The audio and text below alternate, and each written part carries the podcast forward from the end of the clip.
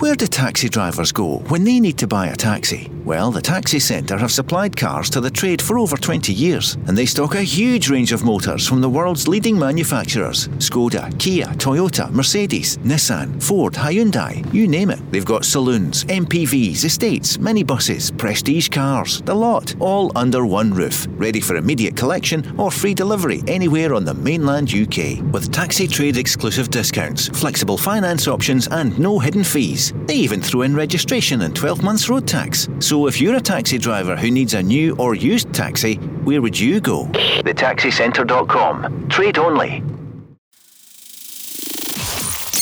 You know, our main objective is the way we are and behave ourselves, and that has to be the same as we had on Sunday against Hearts. What we've got to do is make sure we expect for them to be at their best, and at their best, as I said, they can trouble anyone. The Go Radio Football Show with the Taxi Centre. Hosted by Paul Cooney, Barry Ferguson and Davey Provan. Listen live weeknights from 5. Talking Scottish football first. Let's go! So they're all playing tonight. Celtic in Aberdeen. They've lost only once in 25 games in all tournaments. Top of the table, 54 goals for.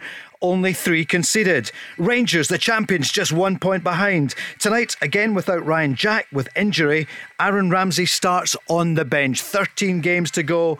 Barry Ferguson couldn't be tighter. We see it up there.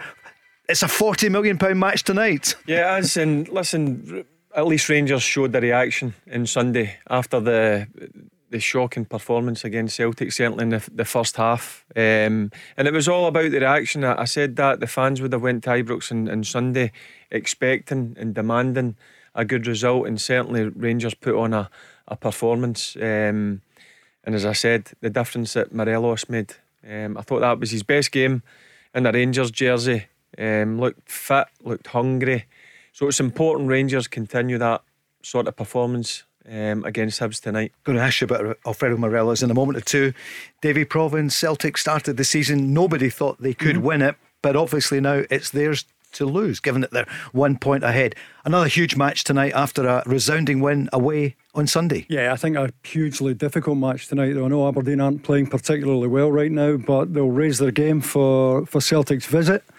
And I think if you look at the Aberdeen team, you know, individually, they've got loads of quality. I'm not sure why they're not punching their weight, but this will be a hugely tricky game for Celtic, I'm sure. Robert Snodgrass mentioned as a target of Aberdeen. No word yet. We're keeping an eye on that. Barry, could he do a job for them, the ex-West Ham United and West Brom player? Yeah, I'm surprised to see him being freed by West Brom. Look, Snodgrass is a quality player. Look, he's an international, albeit he's not played for a while, but he's got a terrific left foot. And he's a game changer, so I understand the reasons behind Aberdeen wanting to bring that type of player in.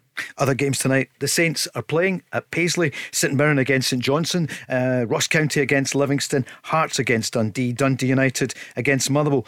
Davey, we're going to major obviously on the Rangers game and on the Celtic game tonight, but what about Jim Goodwin? He, with some justification, he felt a bit disrespected by the Hibs manager. Well, listen, I'm a Sean Maloney fan.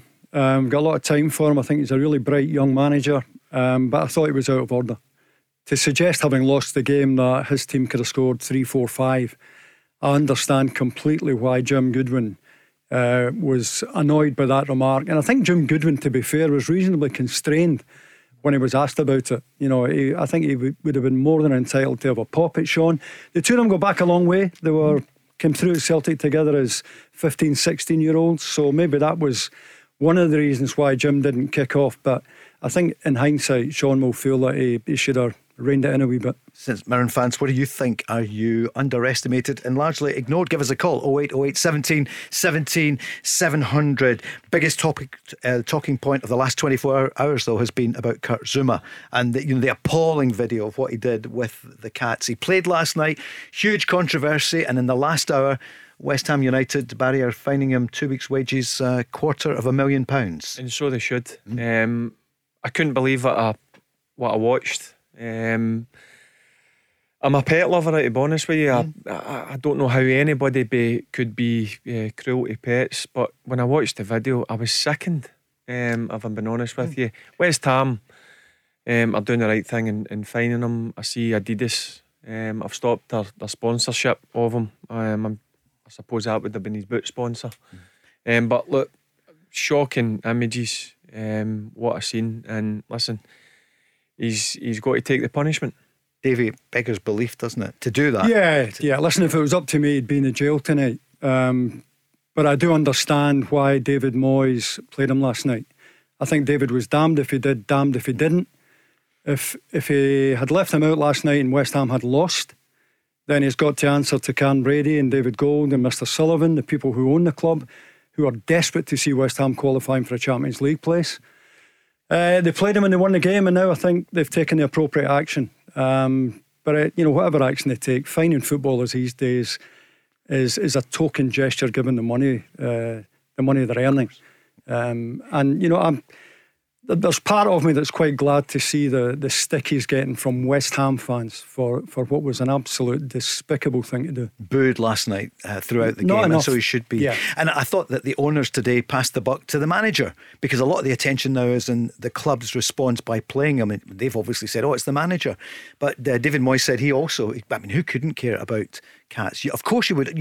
Any kind of action like that, you would be appalled. And he said that. But he said, as the team manager, I played him, but they should have. I mean, they passed the buck to the manager. Yeah, of course they did. And, you know, it's the player who should take the punishment here. Yeah. Had David Moyes left him out, he punishes the West Ham team, he punishes the West Ham supporters, and he affects, obviously, their chances of qualifying for the Champions League. Only one person to blame here, and that's Zouma. And it was great to see he was roundly booed last night. And Barry. The only good thing that's come out of it is the money that he's been fined, £250,000 is going to animal welfare charities. So that's the best thing it could happen. But I'm like everybody, when I watched it, I couldn't believe what I was seeing, how you can be cruel to a cat like that, no matter what animal. It was just shocking images, and as I said, West Ham have done the correct thing and fine him. Will it affect him? Davey's right, a couple of weeks wages. But I don't know how to describe it. When I watched it, it's sickening. I think the RSPCA have got the two cats now. He should never be allowed to keep an animal again as long as he lives. If he lives till he's 100, he should never be allowed anywhere near a dumb animal again. And the thing is, David, you know, Barry as well, players do a lot of good in the communities, and that just completely is ridiculous. They look privileged, they look bloated, they're overpaid, but you know, you don't mind paying them for if they perform for the club, but also do some good things out there. I also think supporters are a bit sickened at the moment with the game, Paul. When they look at the behaviour of players at the moment, there's a real morality issue. And I think supporters are getting a bit fed up with it. You know, supporters feeling they're above the law and that they make their own moral code. And Zouma is a good example of that. A Zoomer, isn't he? I mean, totally out of touch. Yeah. You've summed it up perfectly. That's it. Barry, I'm going to ask you something. What about Alfredo Morelos? He's back right on form at the weekend. You know, you and Davey chatting just beforehand. What a comeback for Rangers after the 3-0 thumping of last Wednesday in the East End. Alfredo Morelos, what, 18 months to go in the contract? What's happening behind the scenes? Is there a new one for him? Yeah, well, I'm sure Rangers would be desperate. Look, I understand all footballers want to play in the top leagues, but look, I think he feels a love it at Rangers. You see what the fans think him in when he's on that type of form, Paul. I thought in Sunday, I've always been a fan of him. I just think he looks the fittest I've seen him.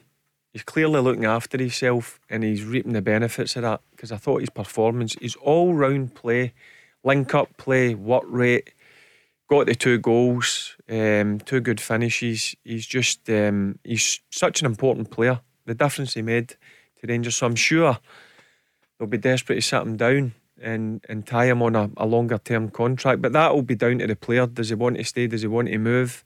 Look, he's got a chance of winning trophies, he's got a chance of playing in Champions League, and also he's playing in front of 50 odd thousand every second week, so I would like to think that Rangers have got a good chance of keeping him, because he's such an important player. Davey, what do you feel?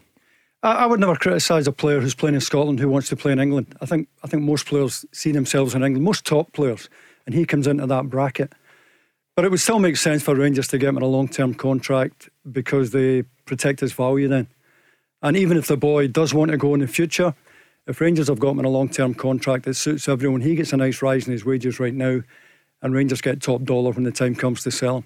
His manager, GVB, has been speaking about a new contract. I didn't have a chat with him about his long-term future, but he's definitely a player who's important for us, for the club as well, and I think he's enjoying his football at the moment. So if your player's out of contract after next season, of course, I think the talks will happen somewhere this year to see how the future is for both sides. So, I'm happy with Morelos and happy with the performances he's putting, putting it on the pitch. So, more than happy with him. And contract-wise, we have to somewhere this season. I think talks will begin. Davey, what about Ryan Jack? Disappointing that he's going to miss tonight. Yeah. I don't know what the injury is, Paul, as long as it's not a recurrence of the long-term one. But I think we've said, even with Christopher Jullien, when you've been out for that length of time, you are going to pick up injuries on your way back. But I think you only have to look at the impact that Ryan Jack had in the Old Firm game. And I know the game was won by the time he came on, but he drove Rangers like nobody else seems to be able to do. And if they can get him fit and get him a run of games, he'll be huge for them. Barry, you're a fan, we know. Yeah, big miss. I watched the game on Sunday. I thought he was, again, very good in the centre of the park. I seen the tackle. He did go over on his ankle, but he continued. He played on. So it doesn't look that it's going to be long term. It wasn't a reoccurrence, his older injury. Good. So hopefully he'll be back in the next week or two, because he's, as I said, Davey's right. Look, the game was lost last week, but he came on. At least he showed a bit of urgency, he showed a bit of desire, and he's a real good football player. And that carried on into the game against Hearts. So he'll be a big miss tonight. But listen, hopefully he's back. If not, the following weekend. And here's the news on Aaron Ramsey. Doesn't start tonight. No, I don't think he's ready to start yet. I mean, you could see the difference when he came in and.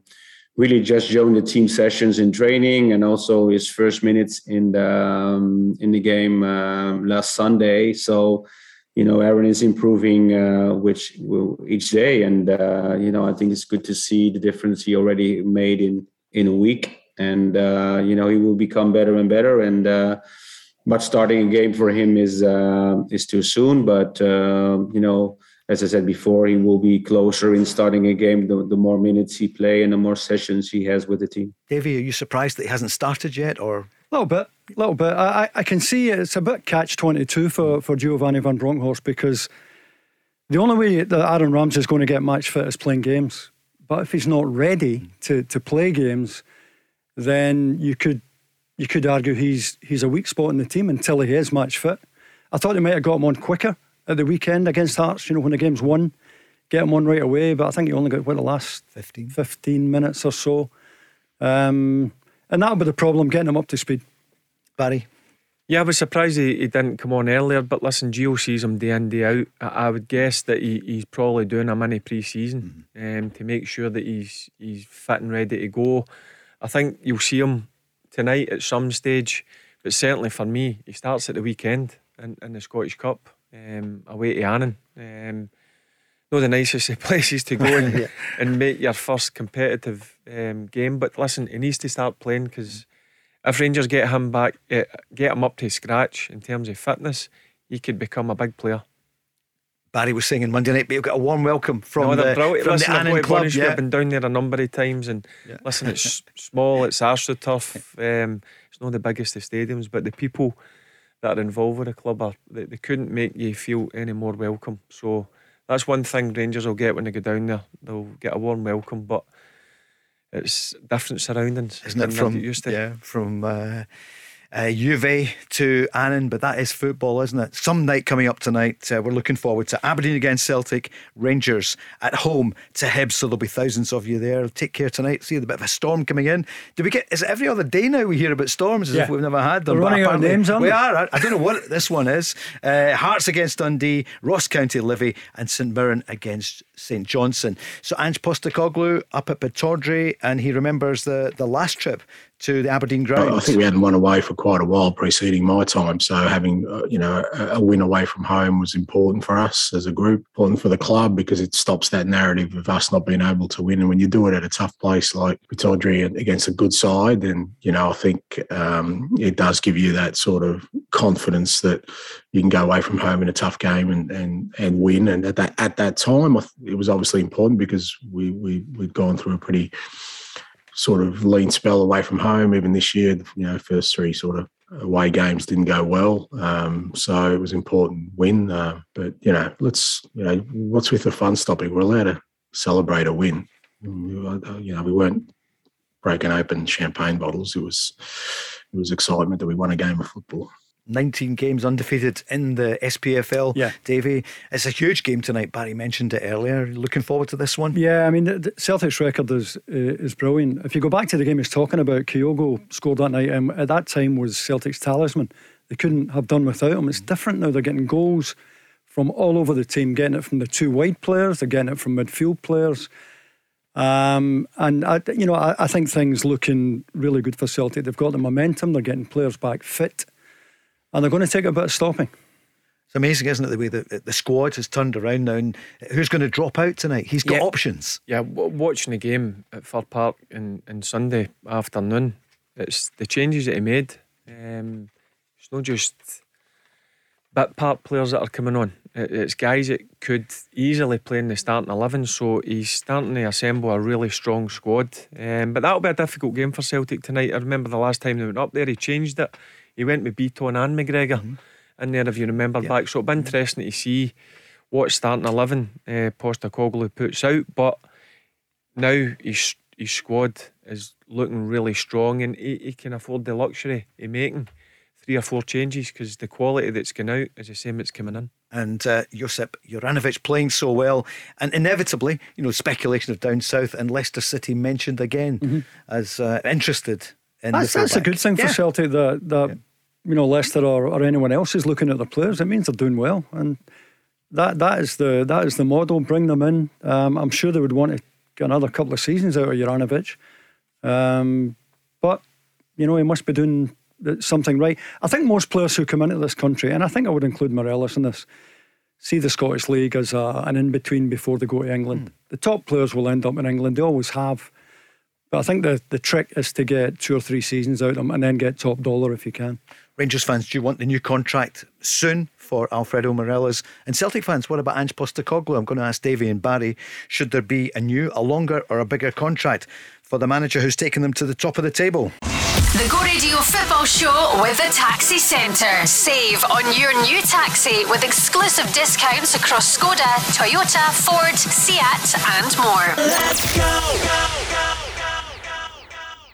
Go Radio Football Show with the Taxi Centre. So Kurt Zouma has been fined £250,000, a couple of weeks' wages, huge amount of money after that horrific video of what he did with the cat in the house, the kitten. Outrageous. And Barry, you were just telling us, because you go down to the cat and dog home down near Bothwell Bridge at Hamilton. Yeah, quite close to you. That's where I got my first dog, Paul.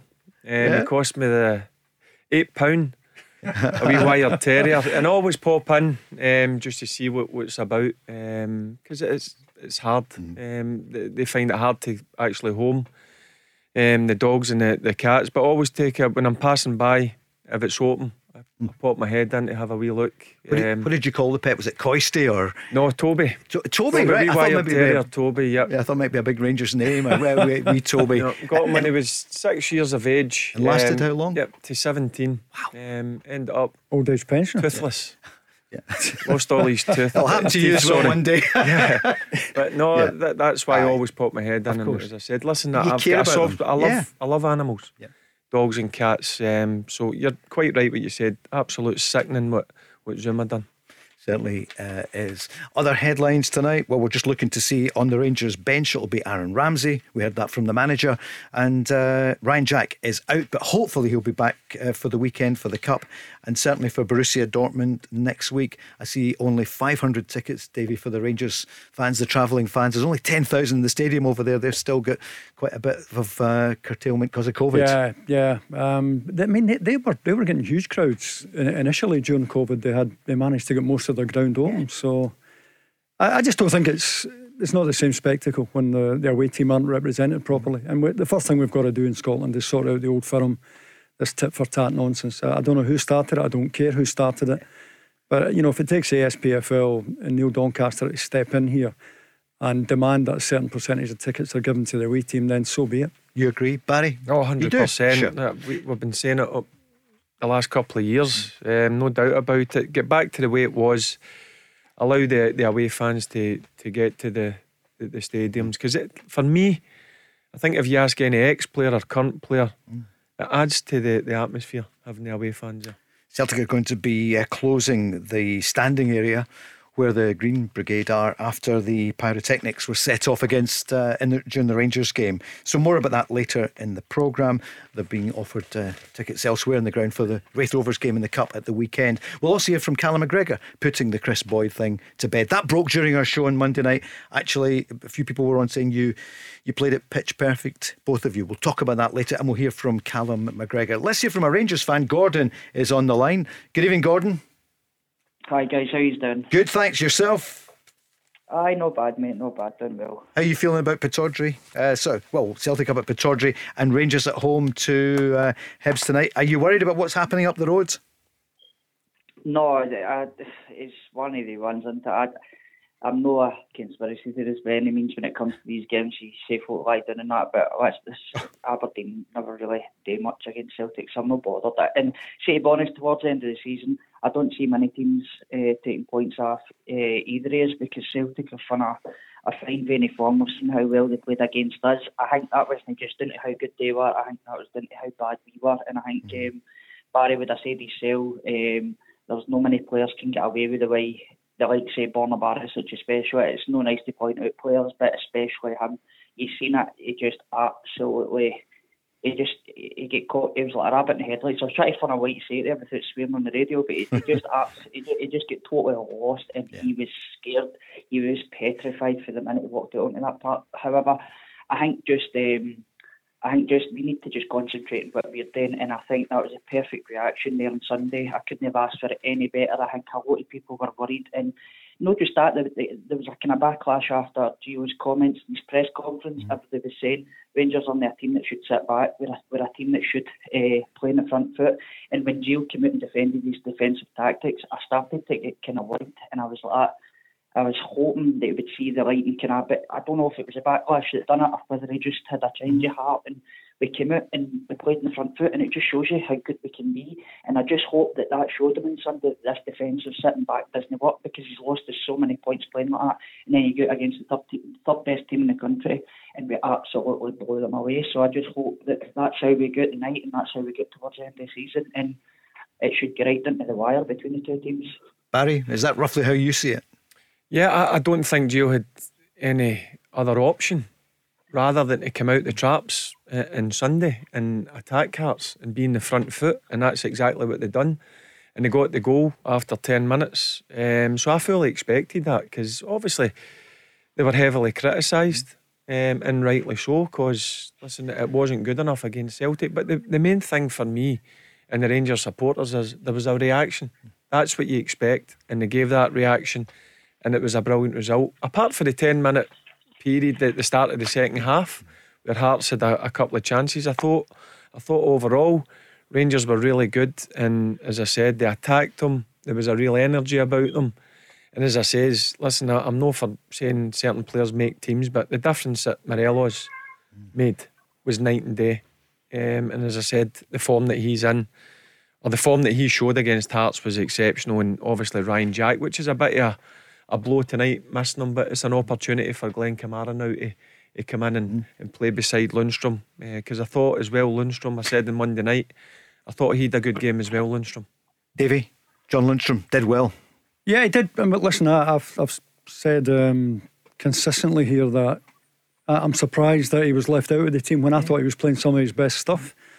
Why was that, do you think? I'm not sure. I'm not sure. I mean, Rangers are well off. They're top heavy for midfield players, even more so now that Aaron Ramsey's in.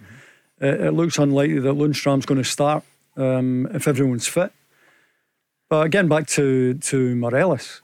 I don't think Rangers would have got anything at Celtic Park even had Morelos played. But he is the difference, and Rangers have to keep him fit.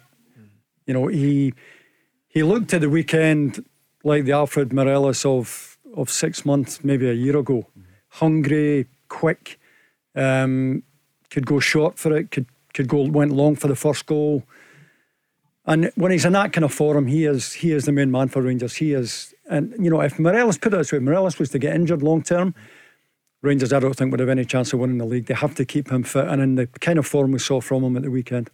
Gordon, what would you say to the board? Sign him up. Longer contract, 18 months to go.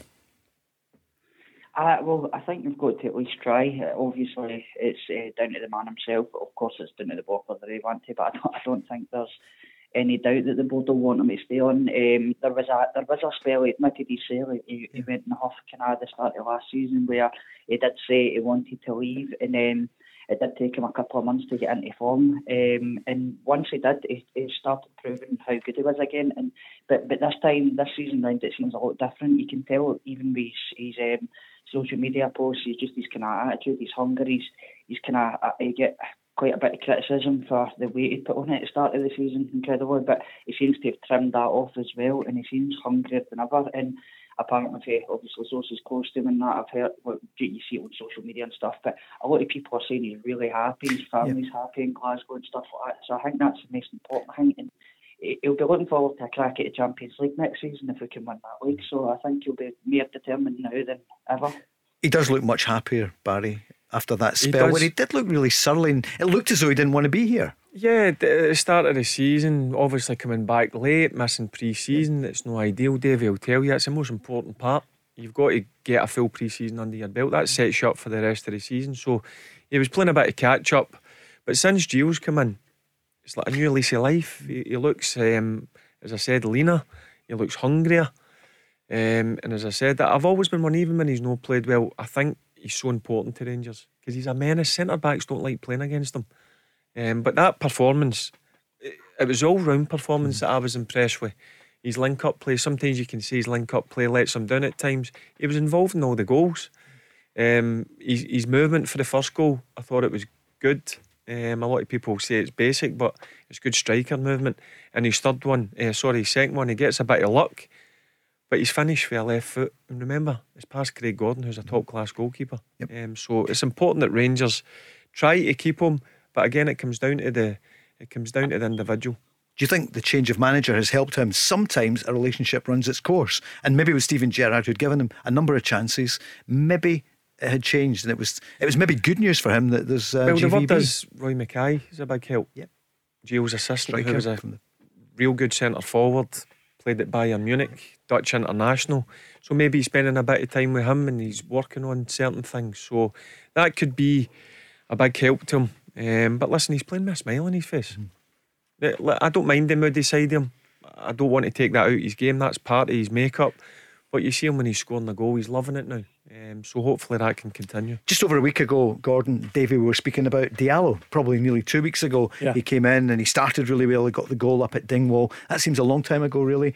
I wonder when they play him again. Is he on the bench probably tonight? Will he start there? Probably. I mean, I think the boy's got a problem in that the huge transfer fees have put an enormous amount of pressure on him. He's only, 19? Yeah. And he hasn't played a lot of first-team football. And I think that was evident in the Old Firm game where the game passed him by. And we suggested before the game that it is a game that can go over people's heads, and I said it would be interesting to see how he handled it. Well, he didn't handle it. No doubt about his ability, but he might need time to prove himself. Scottish football's not the easiest football to come in and settle into immediately. His time will come, but I think Giovanni van Bronckhorst will have, on the evidence of the Old Firm game, will be more reluctant to throw him in from the starting games. Gordon, what are you thinking for tonight? What's your prediction? Yeah, it'll be hard. It's every game against Rangers for Hibs is a cup final. It's the one where their team turns up and their fans turn up, so it's going to be a really hard game, but I think we'll get 3 points tonight. Whatever happens up the road happens, but just need to concentrate on ourselves, so 3 points is the main thing. Okay, Gordon, thanks very much for calling in to Go Radio. 0808 17 17 700, and loads of you sending comments at Go Football Show. We are on the socials as well. We spoke earlier about the Ryan Jack injury. The manager has been speaking about it. I think it's not that serious. Of course, he had a injury. He got a knock on his ankle during the game, which gave him a lot of discomfort. So hopefully we can make him ready in the next days to train again. So it's not a serious injury. Only the game tomorrow is too soon. Of course, with a tight schedule and many games in a week, sometimes the game just comes too quick. Davey, I was listening last night to Rob was on with Stephen Craigan and John Hartson, and Ange Postecoglou was discussed, and we touched on it at the weekend. Mm-hmm. He came in the summer, nobody knew him here really. Is it time for, do you think Celtic soon will increase his contract? What would you do? Well, listen, I think if Ange Postecoglou wants to extend his contract, Celtic would do it in a minute. But I think it'll be up to him. And, you know, he doesn't look as if he's in a hurry to go down that route. Very self-effacing, doesn't feel he's achieved anything. He's won the League Cup, he's still on course for a treble, but I think he's in the driving seat. If he wanted a 3-year contract, I'm sure he could walk into Michael Nicholson's office tomorrow morning and get one, because his name inevitably will it come up in England. Barry, what do you think? You've played there. Yeah, of course. People look and say, who is this guy? With the level of consistency Celtic have shown, obviously the way that he plays, the formation that he plays, the tactics that he uses. But I think a 12-month rolling contract suits a lot of managers, because every day, like tomorrow, it's a new 12-month deal. So I don't think he would have been in a rush to sign an extension. But listen, if he continues this sort of form as a manager, he's obviously got, as David just mentioned there, he's got one trophy in the bag, and if he gets another one or two more trophies this season, then I'm sure Celtic will be desperate to get him in a longer term deal. But I think the 12-month rolling contract suits him, because he's changed Scottish football, hasn't he, David? The turnaround, since you were just saying the other day, since the beginning of December, the points turnaround between Rangers were almost out of sight. Well, Rangers were seven points clear 1st of December. And Celtic are now a point clear. It's been pretty remarkable. And more than that, I think he's, by tapping into the Japanese market, he's opened all of our eyes. That, you know, there are markets out there that Scottish teams, and I dare say a lot of English teams, will be sitting up and taking notice at what Postecoglou is bringing in from Japan. Or, you know, that's a market that none of us ever thought Scottish clubs would seriously consider. I know we've had one or two in England, and Nakamura was here, but not to this extent. And I think it's been obviously great for Celtic, but great for Scottish football as well. It's not just their technique. They're good footballers, these guys, but it's their work ethic that I'm taken aback with. I just take the example Hatate, that I was a midfielder, very accomplished on the ball, can handle it, can score a goal, but what a team player. He works ever. I mean, the prime example was the game last week against Rangers. Scott Arfield, and Ryan Kent, the one Ryan where he's run 60-70 yards to jockey the ball out for a goal kick. That's the sort of things that I love seeing in a player. Listen, it's brilliant to have a real good footballer, but they're on a side of the game as well. Certainly the Japanese players are brought to Scotland. He's got a strong squad. They spent well in January. In fact, they started, didn't they, in Hogmanay. He's been speaking about the 5 subs and how it's helping a team like Celtic. I mean, if you look at the last 2 games, it's not the 5 subs that have made the difference, because we've scored 3 goals in the first half. It's not like, as you said, the subs for me help us in terms of just managing the load on our players, because we've got 3 games a week right up until the international break. So and we'll probably be the same after the international break. So that's a lot of football. And if we want to maintain levels and maintain, you know, our intensity and tempo, you know, we're going to have to manage our players through that process. Now, sometimes that's going to mean we can make 5 subs. Other times it might just mean we rotate the players between games. But again, you've got to have the squad to do that. And we're getting to that space now where we've got a core group of players beyond the just 11 that are starting who we can manage through this process. So, you know, from that perspective, in terms of managing the players' loads, which protects the players, I think the five-sub rule will definitely help. So, Davey, is the summary of that: score three goals in the first half as they did against Celtic and they did it against Motherwell as well. That's the tactic. And then you use the bench and the five subs. Well, certainly a lot of clubs are struggling to handle Celtic starting games. You know, it's so energetic, so quick, the high press. And, you know, if you can get the job done by half-time, you know, so be it. It's a hell of an advantage if you're in the second half. You can start rotating, give players a rest. I do think he's got a strongest team in his mind. And I think when you see, I think in the big games, the crunch games, Juranovic will always be at right back. And that's a signal that's his strongest team, Juranovic at right back. Ask Barry about that and hear more of your calls next. The Go Radio Football Show with the Taxi Centre. Save on your new taxi with exclusive discounts across Skoda, Toyota, Ford, Seat and more. Let's go. Go Radio Football Show. Full card tonight: Aberdeen Celtic, Rangers at home to Hibs, Dundee United Motherwell, Hearts against Dundee and St Mirren St Johnstone. We'll bring you the team news in the second hour of the programme, and we'll go to Rob, who is at Pittodrie this evening. Let's go on to the phone line. Sean is on now. Good evening, Sean. Hi there, guys. How you all doing? Good, thanks. Yourself? How are you looking forward to tonight? Well, I'm looking forward. Hopefully Rangers get the win, and fingers crossed the Japanese guys at Celtic, because they've been great, have a bad night and Rangers can get tapped in the league. But you know what? It's all about Rangers winning, and we'll just see where it goes from that, Rob. Do you think they've got over the shock of Wednesday night? And, you know, the way you heard it, the way people have been speaking about Barisic, but not just him. Do you think that's going to affect your team? Or did Sunday get that out the legs and out the heads? Well, see, to be honest, Rob, I was actually... I did expect Rangers to beat Hearts, but... Yeah. To be honest, I only expected maybe 2 or 3-1. I did not expect 5-0. I don't know where that came from. But we're going to go over it, Rob, because this league title is 50 or 40 million. We cannot afford to lose that kind of money, because Celtic's got a lot of money in the tank, probably more than Rangers. So Rangers need to start making money, because Rangers have been losing money for years.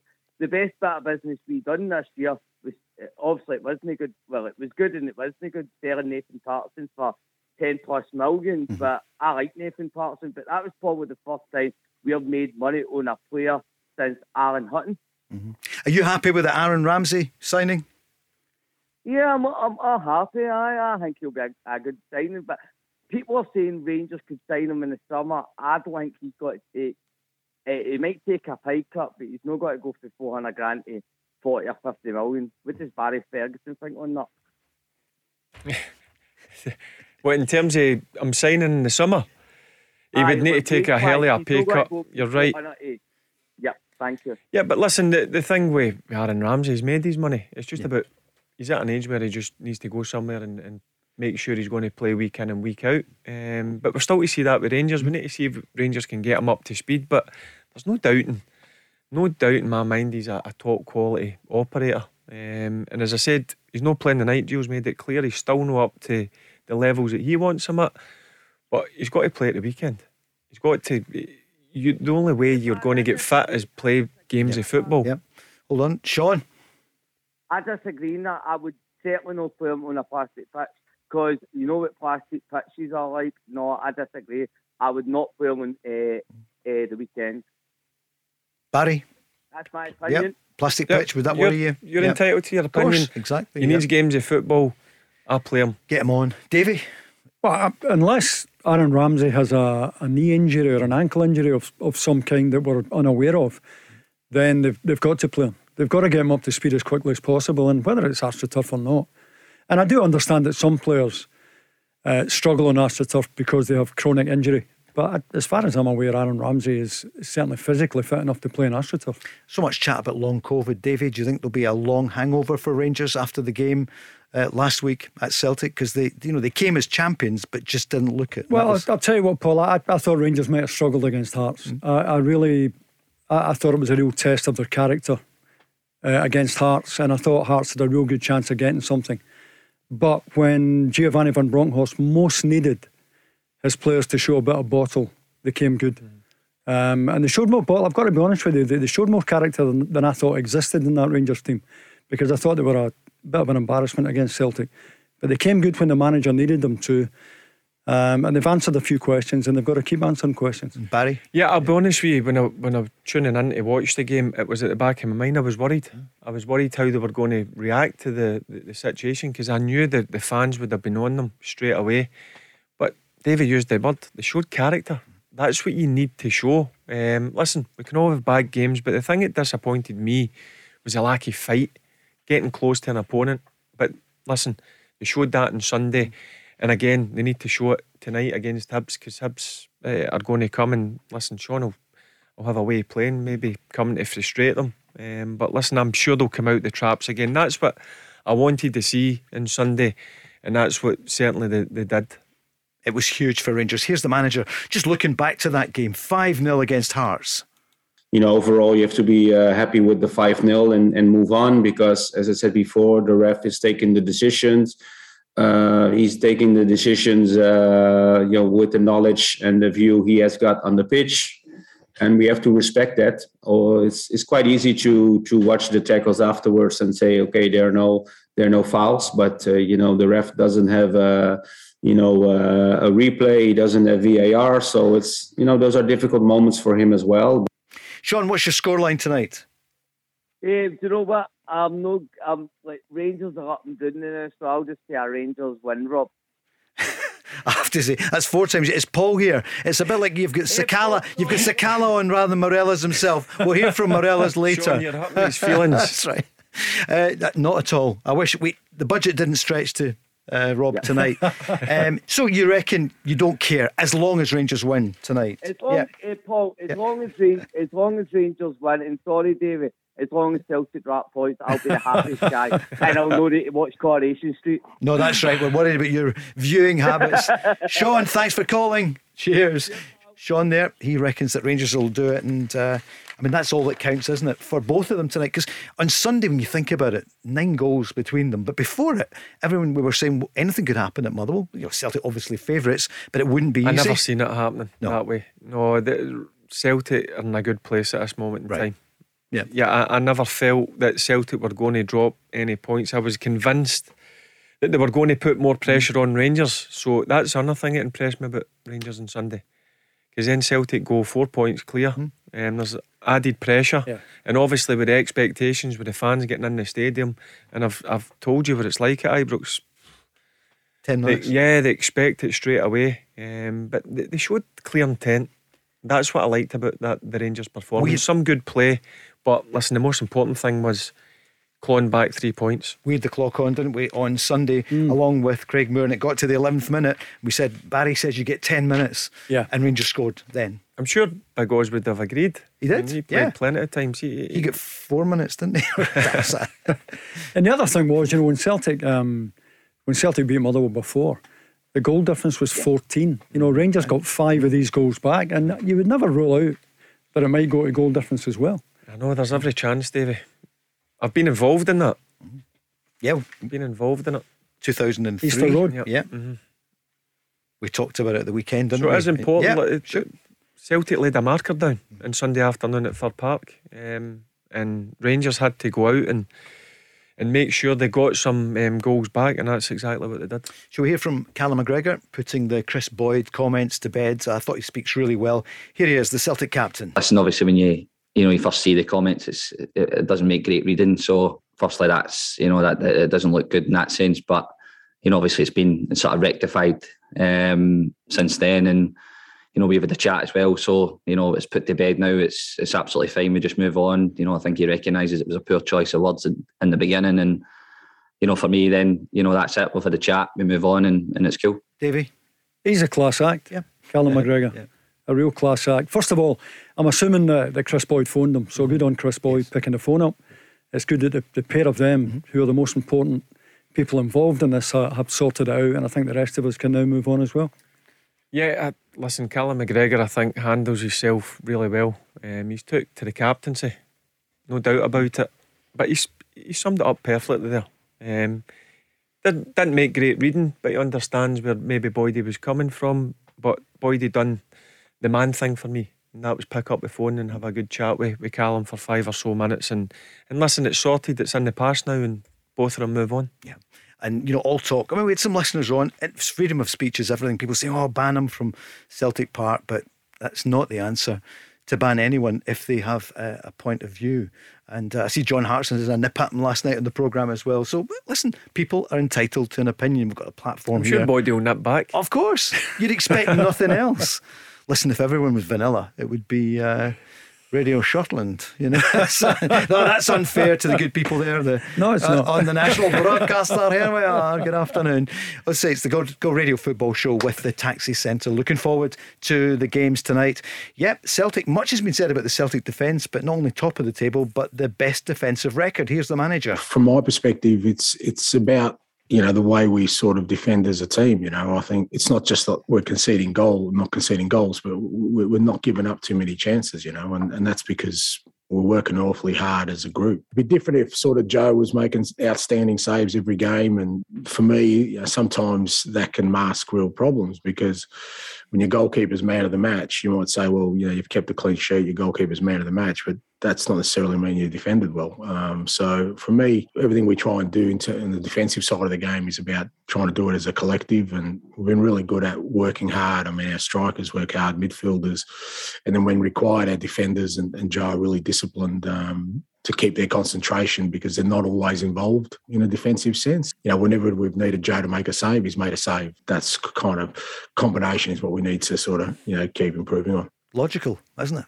Mm-hmm. But I was surprised at the start, only lost, is it 13 goals? Yep, I thought it was more. But listen, he's right. Defence starts from the front.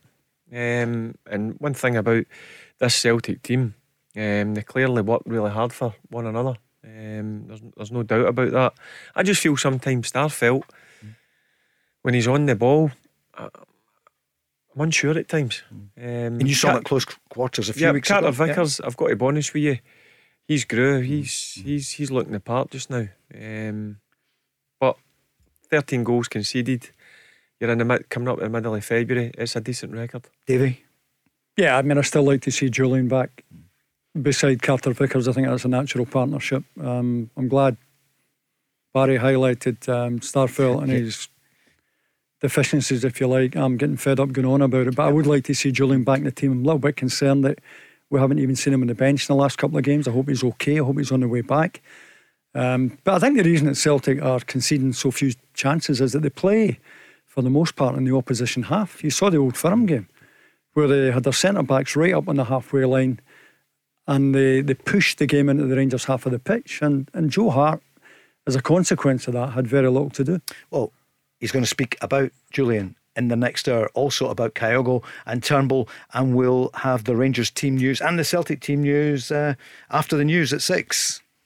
Where do taxi drivers go when they need to buy a taxi? Well, the Taxi Centre have supplied cars to the trade for over 20 years, and they stock a huge range of motors from the world's leading manufacturers. Skoda, Kia, Toyota, Mercedes, Nissan, Ford, Hyundai, you name it. They've got saloons, MPVs, estates, minibuses, prestige cars, the lot, all under one roof, ready for immediate collection or free delivery anywhere on the mainland UK. With taxi trade exclusive discounts, flexible finance options and no hidden fees. They even throw in registration and 12 months road tax. So if you're a taxi driver who needs a new or used taxi, where would you go? TheTaxiCentre.com. Trade only. Thanks for the news, Nancy. Back at 7. I'll tell you what Davy Provan and Barry Ferguson have been speaking about with me during the news is that the way it's changed, there's no reserve football now in Scotland. And Barry, you know, you stopped playing, what, just 8-9 years ago? Not that long. Okay, 5 or 6 years ago. Right, okay. 6 and a half. But so you were able to play as a young player. What Davy had come through as well, you could play in the reserves. So you were playing against other young players, but also really experienced players. Yeah, the great thing for me was I was playing alongside guys like Ian Durant, Ali McCoy's, John Brown, Ian Ferguson's. But also on the flip side of that, I was playing against senior pros, whether it was against Aberdeen, Dun United, Kilmarnock. And it was the best grounding I've had, learning off who you're playing with, but also you're coming up against guys who'd played 250, 300 senior games. So it was a brilliant education for me, and that set me on the path, I believe. Did anyone ever give you a dunt and say, quite a few, tell us the one you told us about. You got on well with him against at the weekend, Jim McAnally, manager at Peterhead. There was loads of them I could go through, but it was great because it was welcome to the senior game, and then you knew if you had to bulk up or get physically stronger because you were coming up against mature senior pros who had played at the top of the game in Scotland. So as I say, I keep going back to it, it was a brilliant grounding for me. Davey, you were the top transfer I think at the time to Celtic, 6-figure fee then. So you'd come from Kilmarnock, so you were straight into the first team, but at Kilmarnock did you play in the reserves? Yeah, I mean I had 6 months in the reserves at Kilmarnock, and it's similar experience to Barry. You know, we'd be playing Celtic reserves or Rangers reserves.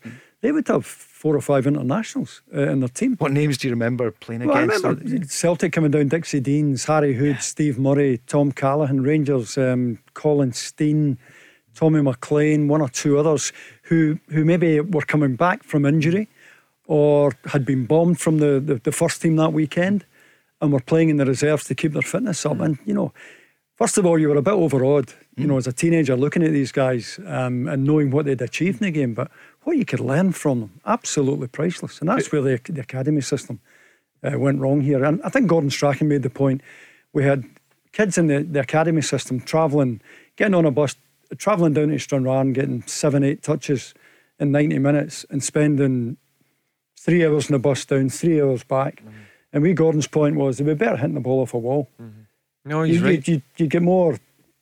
You get more out of trying to control the ball when it come back off the wall, because they've been down there and getting very few touches. The whole day's wasted, and the old reserve league was brilliant for me, because you knew, like, the reserve games were normally on a Monday or a Tuesday, so you knew who you were playing obviously at the weekend. So you would look at the, say it was like, for instance, like Celtic even, you would look, right, who's left out, who's on the bench, right, knowing that you were going to be coming up against these guys at 16 and 17 but you were coming up against guys at 26, 27, as I said, who's got so much experience. So it was brilliant.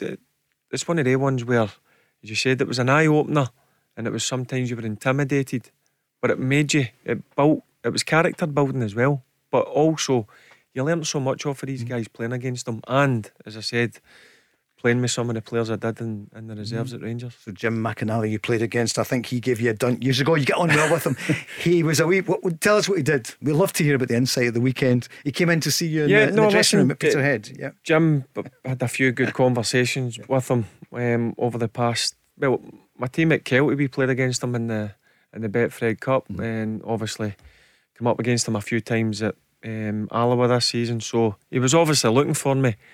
Before the game, obviously I'm sitting in the dressing room, the boys have been out doing the warm-up, and Jim's found me, obviously walked into the dressing room, having a chat. I thought he's nice that he's came and looked for me, talking just about the Rangers and Celtic game actually we were talking about. Obviously Jim's over the moon, I'm obviously you're still in tears. Yeah, I think he was getting me a wee bit.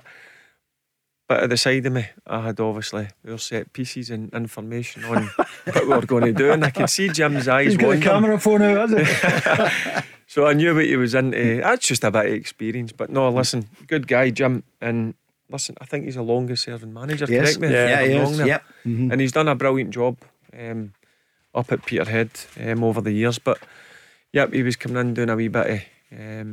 Wee bit of spying on what we were up to. It's brilliant. People love to hear it.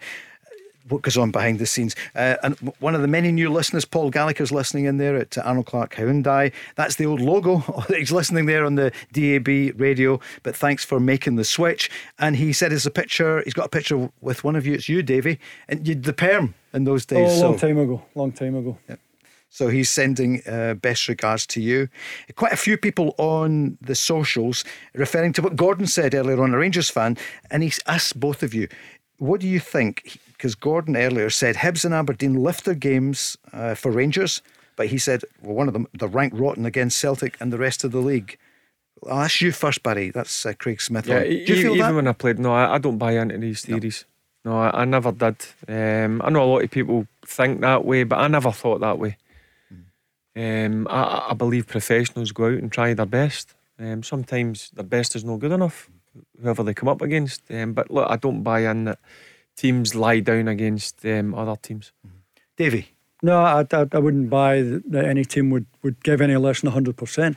I do think sometimes And I think maybe Aberdeen got to this stage when Derek McInnes was there. They didn't believe they could beat Celtic because Celtic used to beat them on the big occasion.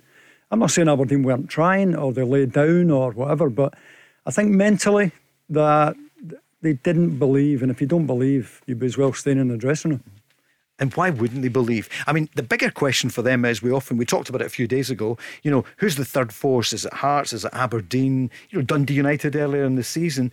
The truth is there's a massive gulf, isn't there, between the two Glasgow Giants and everybody else. Yeah, they've never any chance of competing against Rangers and Celtic. Listen, Hearts have done ever so well to be in third place coming up for the Championship. You look at Aberdeen, and I look at their players individually. Aberdeen have got some real good players. They should be further up the league, in my opinion. Hibs, they're going through a changeover, obviously, with Sean coming in. They've struggled the last couple of weeks. But in terms of them breaking up the old firm or trying to challenge them, both Rangers and Celtic are far too strong for them all.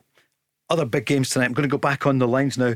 Don't forget, in the Championship tonight, Arbroath, the league leaders, are up against Hamilton. Inverness, Cally Thistle against Partick Thistle. Kilmarnock against Ayr United. Davy, the derby that you know so well. Oh, I'll tell you what, I played in a few of them. I always remember the New Year derby, Somerset Park. I always remember it was a frozen pitch. The game would never be on nowadays. It was rock solid.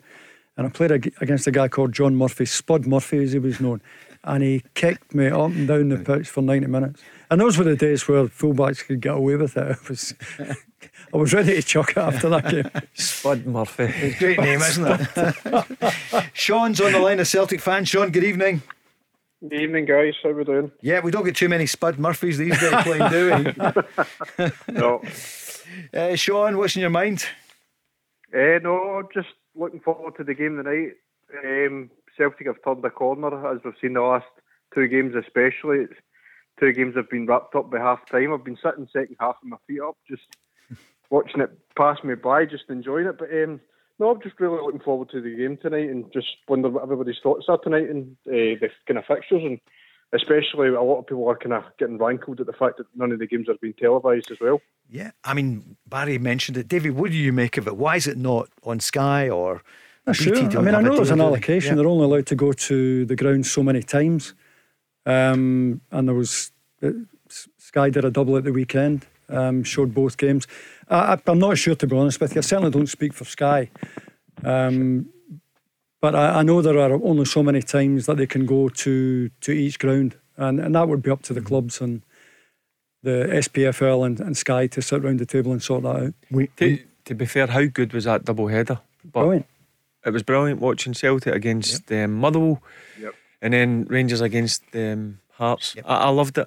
Brilliant 5 or so hours of football and some real good quality, and 9 goals. Wonderful. Look, they need competition. They need a BT Sport to come in as well. We know there's Premier Sports and the Cup games, aren't they? The League Cup, well, the Premier Sports Cup and the Scottish Cup. But they need to get more. I keep going on, but VAR, we need to get it. It needs to be sponsored, and we should have more competition.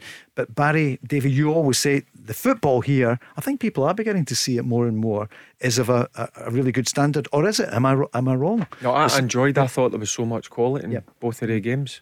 The first game, Celtic, they were unstoppable in the first half. To be fair, Motherwell made a game of it up to about 20 minutes. Once Celtic got that first goal, then it was just waves of attack by Celtic, but there was some real good play and some real good goals. And then on the flip side of that, at Ibrox, there was some really good play and goals. So I enjoyed the Sunday, but in terms of Celtic, the night going up to Aberdeen, they're just in top form. No matter if he makes, as I mentioned earlier on, it looks to me if he makes 3 or 4 changes, it doesn't make a difference just now to Celtic.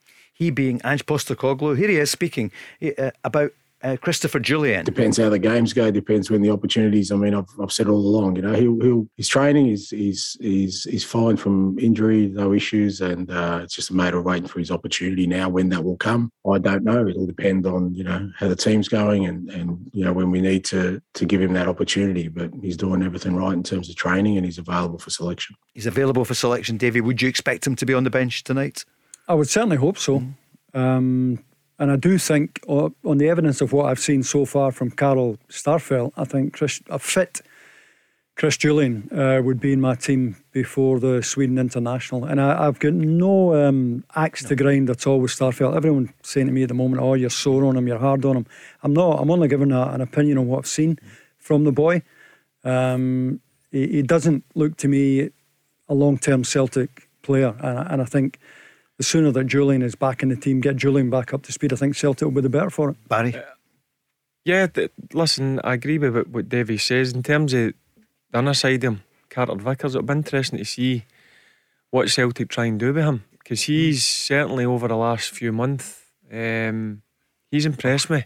He's come onto a game, good defender, good footballer as well, powerful. So it'll be interesting to see if Celtic try and sign him. I don't know what the price is. What they're talking about, £6-7 million.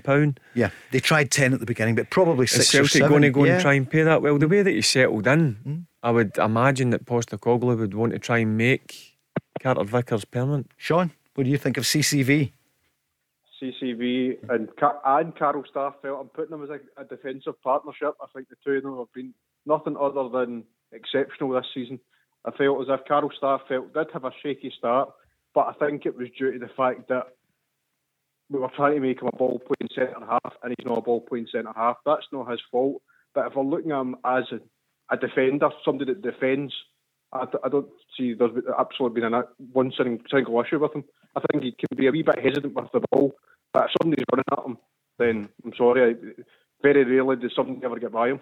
Davey? I think maybe when Jullien comes back, we might even see revert back to a kind of 3-5-2 because we dominate the ball that much. Davey, what do you think? No, I don't agree with Sean at all. I'm far too often I see Starfelt caught under the ball, simple bread and butter long ball, and he's caught under it. I think he struggles when the ball's played up on his outside because he's right-footed, and that's not his fault. He's a right-footed defender playing on the left side. I think Carter Vickers has been really solid, but Starfelt, not for me. On from what I've seen of him so far, Jullien's a better player for me. Sean, the line's coming and going a wee bit. What's your scoreline tonight?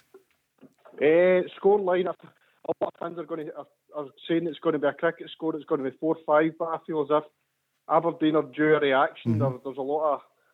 Stephen Glass is getting looked at under a microscope. It's always a tough place to go. I'll probably say Celtic might just edge it. Maybe say 2-0. I'll go 2-0. You reckon 2-0. Thanks, Sean, for that. Here is the manager speaking about CCV. Obviously, with defenders coming to our club, we have a sort of different style to most other clubs, so you had to adjust to that, but also being at a big club, you know, from that perspective, he's fit in really well. His footballing sort of speaks for itself. He's been, as you said, really consistent, and he's improving all the time. And that's the thing that Barry was saying about his consistency.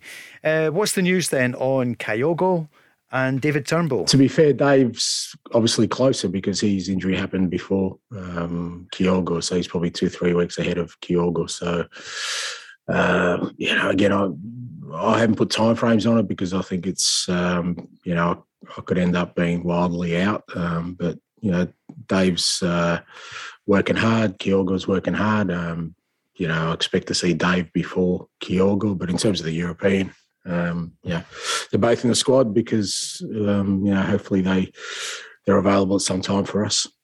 Davey, you wonder who, if everyone stays fit, who drops down to the bench when they are both fit? Yeah, it's a nice problem for Ange Postecoglou to have, but it must have been a really... I think we're talking about a hamstring injury here for Kyogo. It must have been a really bad tear, because I think we're now... Hamstring, normally the outside 6 weeks. That's a bad tear. It must have been a really bad one. That's since Boxing Day. Yep. Correct me if I'm wrong, St Johnson. Yep. He came off after 10 or 15 minutes, so it must have been a significant tear, because the way that Postecoglou's talking there, you're looking at the start of March before he's back. So a good two and a bit month, so it must have been a fair injury. But if Kyogo's fit, he starts for Celtic. David Turnbull, Nunahan's got a fight because he's got Rogic who can play in that position, and to be fair, Matt O'Reilly, for £1.5 million to come for League One, he looks a real find. The boy, good football player as well. amazing Davey is now. They talk about recruitment departments and all the rest. I know you need to have them. I wonder where he's getting his information from, because he's done so well. Ange Postecoglou or whoever is round him, finding people like Matt O'Reilly. It's not as if he's brought him from Asia. It's just good to see the club getting value in the market, because, you know, for a long time now, Celtic have been throwing good money after bad on poor players, and it's just terrific to see them getting proper value, getting them Japanese depends boys in for not a lot of money. Sorry, that wasn't Ange just coming in there. Value for money. Well, look what happened the summer before last, you know, with the goalkeeper and Ayeti and... Yeah, and you know, too often Celtic, and certainly in the summer window, were bringing in the players too late for the Champions League qualifiers. So it looks as if Michael Nicholson, between the Ange Postecoglou and Michael Nicholson, have their act together in terms of recruitment going forward. And that is absolutely crucial. Does Europe matter for Celtic? Does it matter for Rangers? We're going to ask you after the break. And also coming in shortly, the team news. The Go Radio Football Show with thetaxicentre.com. Your exclusive taxi trade savings are waiting on you. Let's go Radio Football Show with the Taxi Centre. We're just getting ready for the games tonight. Let's look at some of the other ones before we go live to Pittodrie. Rob McLean is there for Aberdeen against Celtic, and we'll bring you the Rangers team news very shortly. Looking to the other games tonight, Barry, where do you want to start? Ross County against Livingston. Two teams who've been getting some really good results. Yeah, two of them had fantastic results at the weekend. Livingston beating Aberdeen at home, and Ross County obviously getting a great result at Dundee, winning 2-1. Long travel for Livingston. Ross County are pretty decent at home. I'm going to go, it's going to be a close one, but I think Ross County for the 3 points. Ross County. I see David Martindale saying he wishes referees could speak to the managers afterwards. They had a bundle of yellow cards and a red at the weekend. Do you think that'll happen again, Davey? Because refs used to be able to speak. I think they would have to pick a time. And that's when the managers have calmed down. I don't think, you know, you see managers going on the pitch or waiting in the tunnel for the referee. And I can understand the managers are so emotional because their job's on the line, and if the referee's made an obvious mistake, you understand their anger. But I think if we are going to allow referees to speak privately to managers, it should be sometime after the game when the managers have had a chance to calm down. What's your scoreline tonight then, Ross County? Again, I think it's tight, but Malky has done a fabulous job turning. They look absolute certainties for relegation after 6, 7, 8 games. Anything but now. We're probably looking to try and finish top six now, and I think they'll win that one tonight. Davey, what about Dundee United against Motherwell? It's the Tony Watt will be in the spotlight, won't he? Still to score for United. Yeah, I mean... I'm not sure whether Motherwell were poor at the weekend or whether Celtic just made them look poor. Maybe a bit of both, but they're going to have to play better tonight. United, when you think about the start they had to the season, hard to think they're now lying below Aberdeen at the moment in the league. They've got to try and turn that round. Maybe this will be the night. United for me. United for you, do you think, tonight? Is Tam Courts going to be happy, or is it going to be Graham Alexander? Well...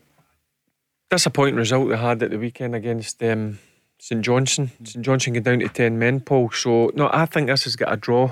I think Motherwell, you'll get a response. Look, they were disappointing. Should Graham Alexander expected a bit more? But what Davey's just mentioned there, where that was Celtic were just on fire on the day and too good for them. But I think this is a draw. Nothing eats draw written all over the top of it for me. 0-0, a wet Wednesday night at Tannadice. What about these conditions, Barry? A Wednesday night at Tannadice. Take wet, old wind, hate it. You said that last week. Hate it. Davey? Take any sort of weather apart from wind. Yeah, snow, hail, rain, sun. There's no hail, no. Certainly not that. No. Davey, what about conditions tonight for you? Would Davey Proven fancied it? Yeah, wet pitch, just like Barry. Wet, quick pitch suited the top of the ground players, they used to call them. We're getting a few of your predictions coming in. I'll give you them in a moment or two. What about I like that one. Like that? Hello, do you want to give them a Hearts against Dundee. Barry, what do you think then? So Hearts must be saying, what the heck happened there? But they're up against the bottom club. Yep, they'll be Robbie won't be happy with the performance, albeit Rangers were really good on the day. I think Robbie will get a reaction out his Hearts players. Dundee struggling for confidence at the bottom. I can only see Hearts win here. Do you worry for James McPake? Yeah, I do. But I still look at them and I think they've got some good players, but they're at the bottom of the league now. They're struggling to get... That was a massive game for them at the weekend. They didn't take anything from it. So, listen, confidence low. I can't see them getting anything at Tynecastle. And Leigh Griffiths away to Falkirk. Did he look okay last night? I know he looked fit. On. Yeah. He did. He did. He'll be... well, what a signing at that level. He'll score a bundle load. Signing with Falkirk, and he did. He looked sharp. He's a few good touches, a couple of half chances, but once he gets a few training sessions under his belt, he'll score for fun for Falkirk. You surprised, Barry, that at 31, you said he looked lean last night. He looked sharp. You surprised that nobody in the top flight would take a chance on him. Or do you think his reputation's just going before him now? Yep, I'm shocked, Davey. I'm shocked that he did say there was another couple of clubs interested. Whether I'd seen Jim Goodwin speak about it, whether one of them was St Mirren, but he felt Falkirk was the right place for him. But for me, as you said, he's only 31. Yeah. He looked fit last night. He did. He looked in decent condition. He should still be playing Premier League. I'm thinking of Hibs or an Aberdeen. Yeah. I think that's the level he... Listen, he's let so many managers down, and maybe he's burned his boats, but I don't know. I think if you're Stephen Glass, the way you're struggling at the moment, Sean Maloney, I think you'd be trying to push the boat out. And give him there were some moments in the game last night, David, just simple wee bits of movement and touches, which were class. You could see he's always had that movement thing, hasn't he? Yep, you could see that, and I'm shocked that.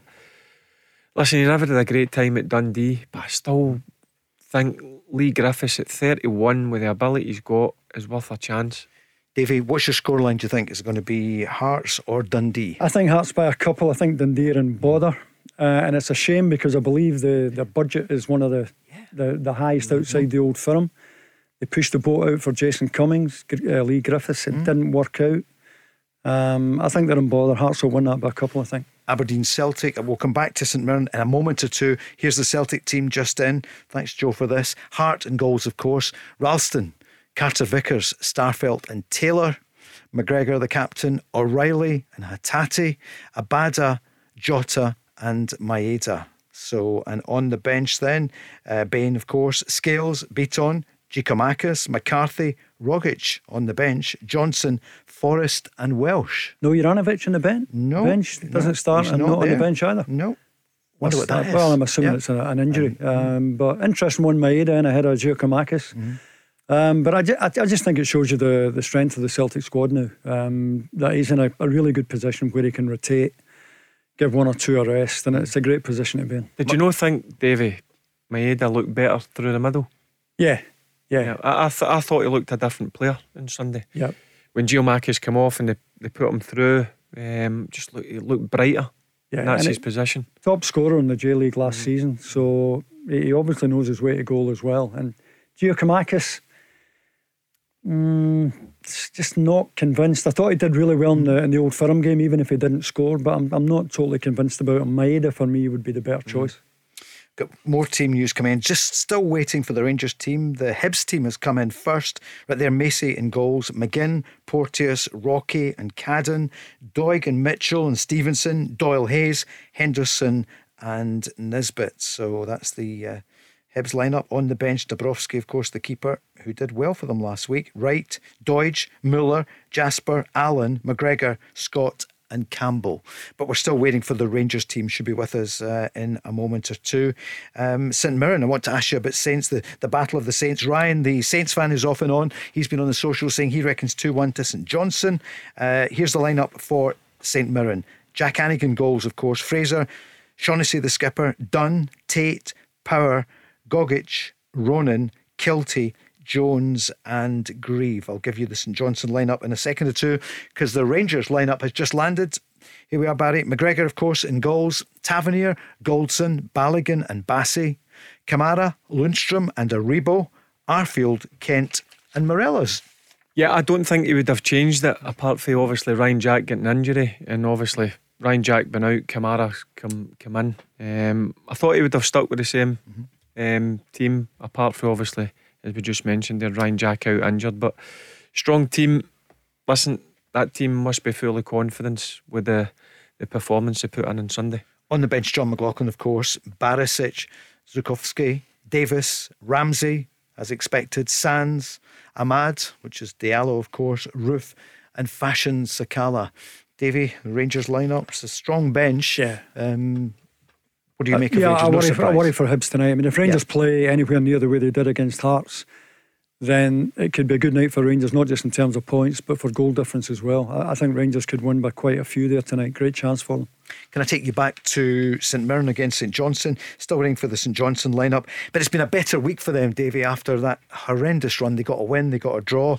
But St Mirren, I mean, here in the West, we'd love to see them top six, wouldn't we? They're doing brilliant. I mean, they missed out last season, just switched off at Hamilton in the very last minute of the game. That cost them a top six. But Jim Goodwin doing a really good job. Great result against Hibs. And at home, I've got to fancy them tonight. Tony Fitzpatrick's last year as chief exec, he's standing down at the end of the season. Yeah, what a servant. Should be a statue of Tony outside. Is there not? Well, listen, unless I've missed it any time I drive by, but what a servant, both as a player, a manager, chief exec, just St Mirren through and through. And what a good player he was as well. And a great human being, isn't he? Yeah, Tony absolutely. Fitzpatrick. Magnificent. So, St Mirren, you're going for tonight for Saints? St Mirren. Home Saints, yeah. Barry, what do you reckon? I think this will be a close one. But you just look at the last two results that St Mirren have had. Beating Aberdeen, went away to Easter Road, beat Hibs. And they're two teams that you would expect to be challenging for third place. So they're in good form. Obviously confident. St Johnstone, you just mentioned they'd get a win and a draw. I can't see past it, man. No. But I think it'll be a close one, 2-1. Here's the Motherwell, right? 2-1 for St Mirren. Here's the Motherwell lineup at Dundee United tonight. Barry reckons 0-0. Davey, you reckon on this one, Dundee United Motherwell? Your prediction? Dundee United by a hair's breadth, one goal. By one goal. Yeah. Is Tony Watt going to get his goal? Well, we'll give you the team shortly. We've got the Motherwell team. Kelly in goals, Mugabe, Solholm, Ojala, McGinley, Goss, Slattery, Donnelly, Effort, Woolery and Roberts. And on the bench for Motherwell, just trying to make it a bit bigger here, the old mince pies. It's tiny. It's Fox in goals. O'Donnell is on the bench. Carroll, Van Veen, Shaw, Cornelius, Grimshaw, Tierney and Shields. So a few changes there from Van Veen on the bench. That's a strange one as well, because you know he looked a natural successor to Tony Watt. They were, you know, Graham was saying he hoped that Van Veen could fill the vacuum left by Tony Watt going to Dundee United. He's not even starting tonight. And it's a strange one. Stephen O'Donnell bombed as well. Yeah, he's obviously not been happy with the performance, and he's ringed the changes. And listen, he's dropped his captain. He's the leader. Obviously he's wanted to change it up. So that's what you've got to do sometimes as a manager, to try and get a reaction. Here's Jim from Rutherglen, a Celtic fan. Jim, good evening. Good evening, Paul, Davey, Barry. Hi, Jim. Hi, Jim. What do you make of the lineup tonight? Did you hear it? Yes, I just heard it just there. I was hoping Giakoumakis would play. I fancied him for a goal, but I think it's still a strong lineup. I still fancy us to do it. Yeah. Actually, if I can make a wee point to Davey and Barry for me. Of course. Aye, it's been a week since the Celtic Rangers game, and I think I know what your answers are going to be. But given the fact that it was all Celtic fans, it was to ask both your boys' opinions, seeing as you have played in so many of them. Would you rather play in front of a stadium entirely of your own fans, or three quarters and a quarter of the opposition? Okay, look, Barry. Yeah. Yeah, I would rather go back to what you just mentioned at the end there. Three quarters and a quarter, Jim, if I'm being honest with you. I think that makes it. That makes the Old Firm games. Certainly playing at home, when I played at Ibrox, having the three stands full of your own supporters, turn to the left, and the stand was full of Celtic supporters. I loved that. I thought that brought more to the game. And obviously going away to Celtic Park, having the corner, 8,000 or 9,000 I think it was, roundabout. So for me, Jim, I would rather. I think if you ask any ex-player or current player, they would. I think 100% of them would agree with me. Davey? Yeah, absolutely. Yeah. And I mean, I can go back to, you know, when I was playing Celtic had almost half of Ibrox, and likewise when Rangers came to Celtic Park, it was almost half and half. Certainly, I watched an old firm game the other night, and Celtic supporters had certainly half of the front enclosure in the old main stand, the whole of the Celtic end, and part of the what is now the Sandy Jardine stand. So there was a very significant Celtic support on the ground, and I think it adds to it. I mean, listen, I don't think Police Scotland would be in favour of it returning to what it was, but it made for the atmosphere. It's just like, see, like you're playing at Ibrox and Celtic have got the full stand, 8,000 or 9,000. It made it going over to take a corner. You were getting absolutely mullered. But I enjoyed that. It was that was part of it. But when obviously now I never played in what it's happened just now with the 52,000 are only Rangers fans. I enjoyed the Celtic fans there.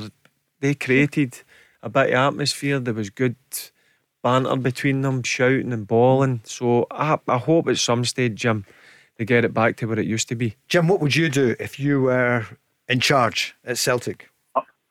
Paul, I'm the same as the boys. I'm a traditionalist. I've grown up, watching the Celtic games, and it was always that kind of, if you won at Ibrox, it would make it even sweeter, and it'd be the same the other way around as well. And I just worry, it's just now there seems to be, I think if you were to take a poll, a lot of Celtic fans, a lot of them would want it to stay the same. Yeah. And to me, it wouldn't be the same. Would it ever be the same unless they're drawn together in maybe cup competitions? No, I think you're absolutely right. And the drawbridges are coming up in football clubs, lots of them, and there's a lot of good things with the clubs, but, I know, a lot of people feel that the clubs are beginning to control their own media. They want to control who's in the ground. It's good that Jim agrees with us, but I'm a wee bit worried what Jim just says there. Like, quite a lot of the Celtic fans would like to keep it the way it is. I'm surprised at that. A lot of the Celtic fan media are kind of like that, Barry, I've got to say, but I hope it doesn't. Now, Davey, I don't know, obviously you've been at Sky for a long time. They're only just into a deal with Scottish football, but I wonder if, like, when they go to renew it, do you think Sky or whoever it is that would show your games would insert a clause where the opposition fans have to be allowed in? Because let's face it, that's why they invest in Scottish football. It's a premium game. Yeah, I mean, I don't think Sky would have any influence in that, to be honest with you. I'd love to think they could have, because it's more of a spectacle when you have supporters of either club in the stadium. Much more of a spectacle. Yeah. I don't think Sky would ever get that amount of leverage when it came to issues like that. And I also think the way things are at the moment suits too many people. I think it suits either club because they can accommodate most of their season ticket holders. It cuts out some of the damage that's done to either stadium after these games. It's easier for the police to police the games. So unless the SPFL themselves step in here and say, wait a minute here, this is our flagship game. It's shown throughout the world, and we want it to be more of a spectacle, and you're going to have to give up so many seats to the other club. Jim makes a great point. People getting entrenched, people getting used to it now. And that's what happens. People say, no. And also, I do understand if it's your season ticket that you've got one of those ones that you're not at every game, then they must have got used to being at the Rangers game or at the Celtic game. I get it. Jim, we're going to have to go to the break. What's your scoreline tonight in the two big games? Rangers, Hibs, who's going to win? Paul, I think both games, Celtic and Rangers, are going to win 3-0. Going all the way. Jim, thanks very much for calling. The Go Radio Football Show with thetaxicentre.com. Your exclusive taxi trade savings are waiting on you. Let's go. Huge games on tonight in the Cinch Premiership. Let's go first of all then to Pittodrie. We heard the Celtic lineup earlier, but let's hear Aberdeen and Celtic. The voice of football. Good evening, Rob McLean. Hi, Paul. I'm just running in the travel there. If you had any information about leaving Aberdeen about 10 o'clock tonight, how the roads were going to be on the way out, but maybe that doesn't qualify under your area of expertise. I'll just check out the Dromochtar Pass. I know Scotland very, very well. Is that the new bypass? I'm hoping not to be going back that way. Indeed. But anyway, it'd be useful to know. 10 centimetres of snow tonight, Rob. That's just a normal night at Pittodrie. No, it's not going to be that bad, in case you're worried about loved ones coming home. Rob. Yeah, let's get the team news. Why don't we do the team news? Two changes for Celtic from the team which thumped Motherwell on Sunday. They're both on the bench. Tom Rogic drops out, and Georgios Giakoumakis is among the substitutes as well. The only sort of key player missing tonight is Juranovic. There's no sign of him in the squad. He came off the bench at the weekend. So the two coming in tonight are Matt O'Reilly to replace Tom Rogic and Jota returns to the starting lineup. So Celtic will be Hart in goals, Rolston, Carter Vickers, Starfelt and Taylor, McGregor, Hatate and O'Reilly, Abada, Maeda in the middle and Jota on the left. So that looks a pretty strong Celtic team. On the bench, Bain, Scales, Beaton, Giakoumakis, McCarthy, Rogic, Johnston, Forrest and Welsh. The Aberdeen team tonight, three changes for them on the back of the team that lost at Livingston at the weekend. 1 point out of 9 for them from their last 3 away games. Adam Montgomery, of course, is on loan, can't play against Celtic. He's out. Funso Ojo and Teddy Jenks are both on the bench. Incoming for Aberdeen are Declan Gallagher, Dylan McGeoch and the captain, Scott Brown, who missed out at the weekend. He was on the bench. He obviously starts this one for them. So it's going to be a back three by the looks of it for Aberdeen. Gary Woods in goals. McCrory, Gallagher and Bates will be the back three. Ramsey and Hayes, the wing-backs. Brown and McGeoch in the middle of midfield. And Barry's nephew, Lewis, and Vicente Bissauen, the former Dutch youth international, supporting Christian Ramirez, who is certainly one player who is doing his job at the moment because he's taken his goals tally for the season to 13. But I'm just wondering, Barry, what you make about that Aberdeen lineup? I mean, obviously, they're looking to try and choke the game as much as possible and get something out of it if they possibly can. And with a back three and Brown and McGeoch, two holding midfielders, it's probably fairly clear what Aberdeen's plan is tonight. Yeah, but I agree with you, Rob, just when you mentioned there McGeoch and Scott Brown. I think they two will anchor in the middle of the pitch, and that then allow Lewis, which I think's a big part of his game, Rob, getting forward, breaking into the box. I like seeing Lewis play there because there's goals in his game, no doubt about it. So with having they two in beside him, that then will free Lewis up to get beyond and up in support of Ramirez. Yeah, I mean, you know, Davey, you look at Aberdeen's performances against the top two this season. They've drawn twice with Rangers. They've twice taken Celtic pretty close. Both games finished 2-1. There was a late goal at Pittodrie that Jota scored that won it in October. And there was that fairly freakish goal where a clearance went in off Callum McGregor in November to win it for Celtic. So Aberdeen's performances against the top two are in real contrast to what they've done against the teams below them in the league, which is probably a pretty frustrating position for them to be in. But all logic tonight points to Aberdeen being in pretty poor form and Celtic are flying. Yeah, I mean, the big danger for me tonight for Celtic, Rob, is complacency. I mean, I think if Celtic are in the type of frame of mind they have been in the last two games against Rangers and Motherwell, they'll be fine. Always tricky getting up there, and if you look at Aberdeen individually, they should be doing much better than they are. They're more than capable of giving Celtic a difficult night. I just feel at the moment Celtic are in the best place they've ever been under Ange Postecoglou. More or less unstoppable for me. Interesting to see how Maeda does instead of Giakoumakis, top scorer in the J League last season. So the Aberdeen defenders won't know too much about him. And I just think, given Celtic's form just now, the confidence of the club, the momentum, I think it's going to be another long night for Stephen Glass. Rob, do you expect both Glasgow sides to just remain 1 point apart after tonight's games? I would think so. I mean, when you look at what happened on Sunday, I mean, it wasn't just that they both won. They both won by a country mile, didn't they, in the end of their games? And it's getting down to that stage of the season, isn't it? With 13 games to go, there's no margin for error at this stage. And I think just building on what Davey was saying there, I think now that Celtic have got a sniff of the title, now that they've poked their noses in front, you know, I just think there is so much of an incentive for them, and they're the team. I mean, Rangers stuttered a bit, obviously, off the back of the winter break. They bounced back to form there at the weekend, but Celtic seem at times unstoppable at the moment, and you know they're able to rest Tom Rogic and bring in O'Reilly, who's done really well when he's played for them, and obviously Jota back in the starting lineup tonight, and you just feel that there's a real hunger with Celtic at the moment to win, you know, probably what at the start of the season we would have called the most unlikely of titles. Barry, final word was Rob, just a quick one. Any truth in Snodgrass going up to Aberdeen? Have you heard anything? I mean, I've heard the rumours like you, Barry. I mean, I don't know what what Robert Snodgrass' position is. Whether you know if he gets a decent offer from England, he would be happier to stay down there. I know Hibs are interested as well. I saw a few Hibs tweets actually. They're pretty defeatist whenever they hear that Aberdeen and Hibs are in for a player. They're expecting the red and white scarf to be round his neck within minutes. You know that's the way they feel about it. I mean, he would be a fantastic signing because I think he would lift everything if he came here, and he's got real quality. But I think we're still in the rumour category at the moment. Indeed. Rob, thanks for that. I've just checked the weather. You're okay. A bit of rain, but you'll be fine coming back down from Aberdeen along with the Celtic fans afterwards. I'll be back by 5 o'clock tomorrow for sure. Well, that's what counts. Rob will be back tomorrow night with Craig Moore and Leanne Crichton. Cheers, Rob. So that's the Aberdeen Celtic lineups.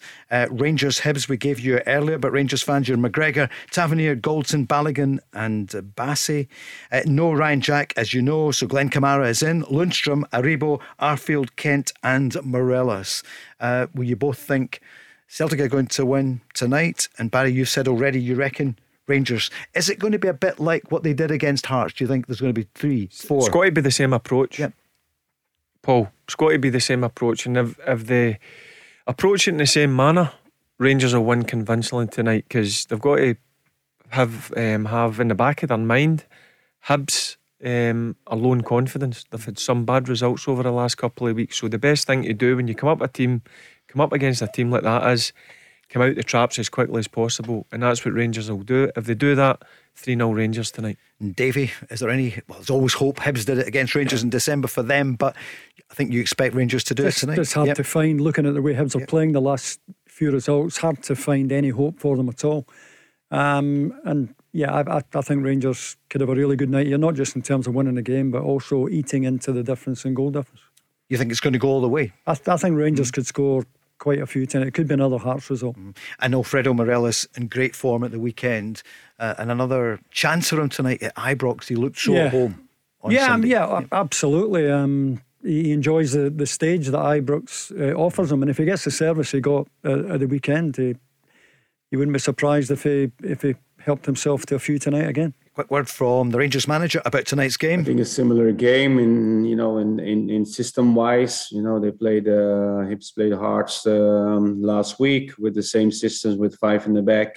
We are prepared well, and we all also know we had a tough game when we were last time playing Hibs away. It's a new game, but our main objective is the way we are and behave ourselves, and that has to be the same as we had on Sunday against Hearts. So that's GVB ahead of the Hibs game, and Ange Postecoglou at Pittodrie.